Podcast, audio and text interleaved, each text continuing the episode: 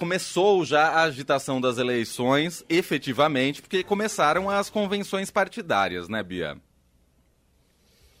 É isso, Leandro. O fim de semana e a próxima semana vão ser aí de intensas articulações políticas. Isso porque, como você falou, a gente está em plena janela para a realização das convenções partidárias. Esse prazo começou no último dia vinte, vai até o próximo dia cinco. Então, na prática, isso significa que são dias de muita agitação nos bastidores. E aí, dos movimentos dos próximos dias... É, eu vou começar a, a falar do plano nacional, né, das uhum. eleições nacionais. É, Ciro Gomes, candidato do P D T, já oficializou, já teve sua candidatura oficializada numa convenção na semana passada. O Lula também, na semana passada não, nesta, ainda não acabamos. tá é que ela tá tão longa, Leandro. Exato. E... e o Lula também já teve sua candidatura oficializada pelo P T e pela federação, É, da qual o P T faz parte, numa convenção que foi muito protocolar, da qual ele não participou, que foge um pouco do rito aí, é, do que se vê normalmente na campanha eleitoral. As convenções costumam ser grandes atos políticos. É, não foi no caso do P T, isso porque o presidente está priorizando, o ex-presidente está priorizando campanha de rua. Ele estava em Pernambuco nos últimos dias, fazendo gravações que devem ser usadas aí no, no horário eleitoral, na T V, é, quando esse horário começar. Então, prioridade total no P T, campanha de rua. Mas mesmo já com o nome do Lula é, oficializado pelo partido e pela federação, isso não significa que está tudo certo e tudo resolvido. É, ainda há impasses nos palanques locais que precisam ser solucionados também ao dia, até o dia cinco, porque as convenções estaduais obedecem essa mesma, esse mesmo calendário do Tribunal Superior Eleitoral, ou seja, até o dia cinco... Questões aí entre partidos têm que estar solucionadas. No Rio, por exemplo, é, é um impasse para o P T, porque nessa semana é, o P S B anunciou que o candidato ao Senado, na chapa com o Marcelo Freixo, é o Alessandro Molon.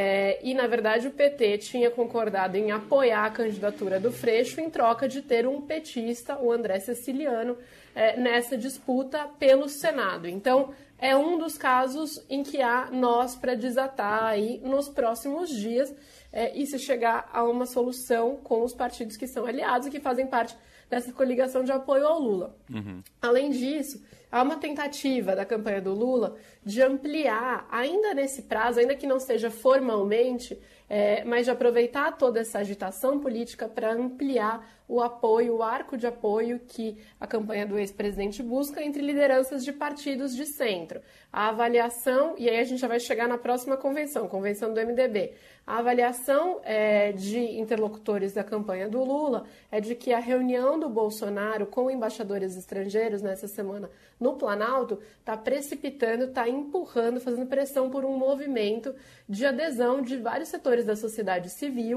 é, de empresariado e também de partidos de centro à campanha é, do P T. Por quê? Porque eles acham que é, essa insistência do Bolsonaro na retórica anti contra o sistema eleitoral, ela de alguma maneira corrobora a mensagem principal da campanha do Lula, de que o Bolsonaro representa uma ameaça para a democracia, para as instituições, instituições democráticas, e por isso, então, esse movimento que aconteceu nessa semana por parte do Bolsonaro está ajudando a campanha do Lula.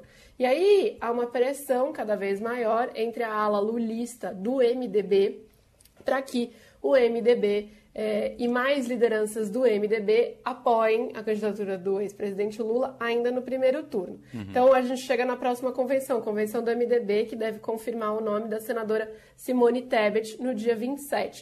É, essa é a previsão, é, a maioria dos, é, a, a Simone tem a maioria, o apoio da maioria dos diretórios estaduais do partido, é, mas pelo, em pelo menos onze estados o M D B está apoiando o Lula. É, e houve uma movimentação nessa semana para tentar adiar essa convenção do M D B enquanto isso tudo está no ar, que não deixa de ser uma tentativa também de derrubar a própria é, oficialização da candidatura da Simone Tebet por parte dessa ala lulista que buscou, inclusive, o ex-presidente Michel Temer, é, que é um foco de resistência a essa aproximação com o Lula uhum. é, e com o P T.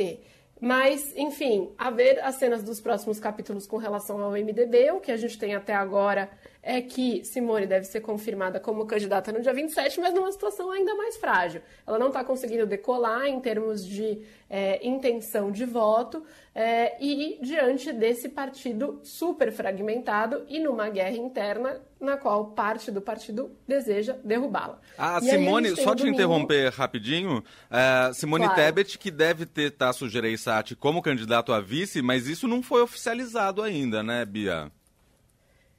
Exatamente, ainda não foi oficializado. O Leandro, muito bem colocado, o Tasso, é, que é tucano, né, que é do P S D B, e vale lembrar que a candidatura, que a campanha do Lula tem feito é, justamente esse movimento de aproximação também com alguns nomes tucanos clássicos aí, né? Uhum. A ponte para esse movimento é, é o ex, ex-chanceler Aloísio Nunes, que já anunciou que vai de Lula no primeiro turno.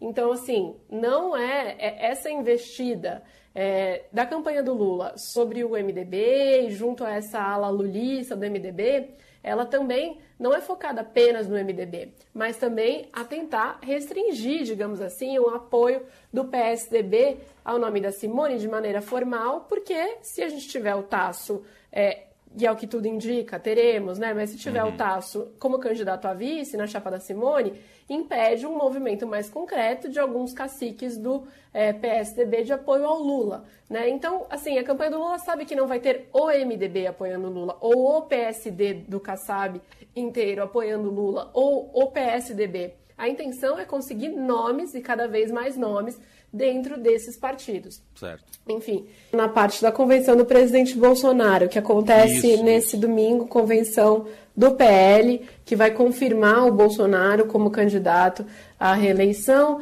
A ideia é que seja feito um grande ato no Maracanazinho. Ele vai fazer isso, então, no, no Rio de Janeiro, seu berço político, e é, usará, pretende tentar diminuir a rejeição dele entre as mulheres com esse evento, porque a ideia é gravar imagens do Bolsonaro com mulheres, contar com o discurso da primeira-dama, Michelle Bolsonaro, que não, se, não tem se engajado na campanha até agora. É, a orientação é para que os ministros que vão comparecer e também os candidatos é, aliados que vão comparecer levem suas esposas, namoradas. O presidente precisa tentar diminuir a rejeição que tem entre as mulheres e planeja usar esse evento político para isso, a ver se ele é, vai fazer novamente um discurso no qual ele coloque em xeque o sistema eleitoral ou não, é, ou se ele vai, é, enfim, suavizar essa retórica nesse domingo diante dessa reação que houve na última semana, que não foi positiva para a campanha dele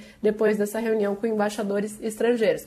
Ninguém espera que o Bolsonaro deixe de lado a retórica anti-sistema eleitoral, contrária às urnas eletrônicas de vez, de maneira absoluta, mas a ver se, depois de toda essa reação, que não foi benéfica para a própria campanha, se ele pelo menos abaixa o tom neste domingo.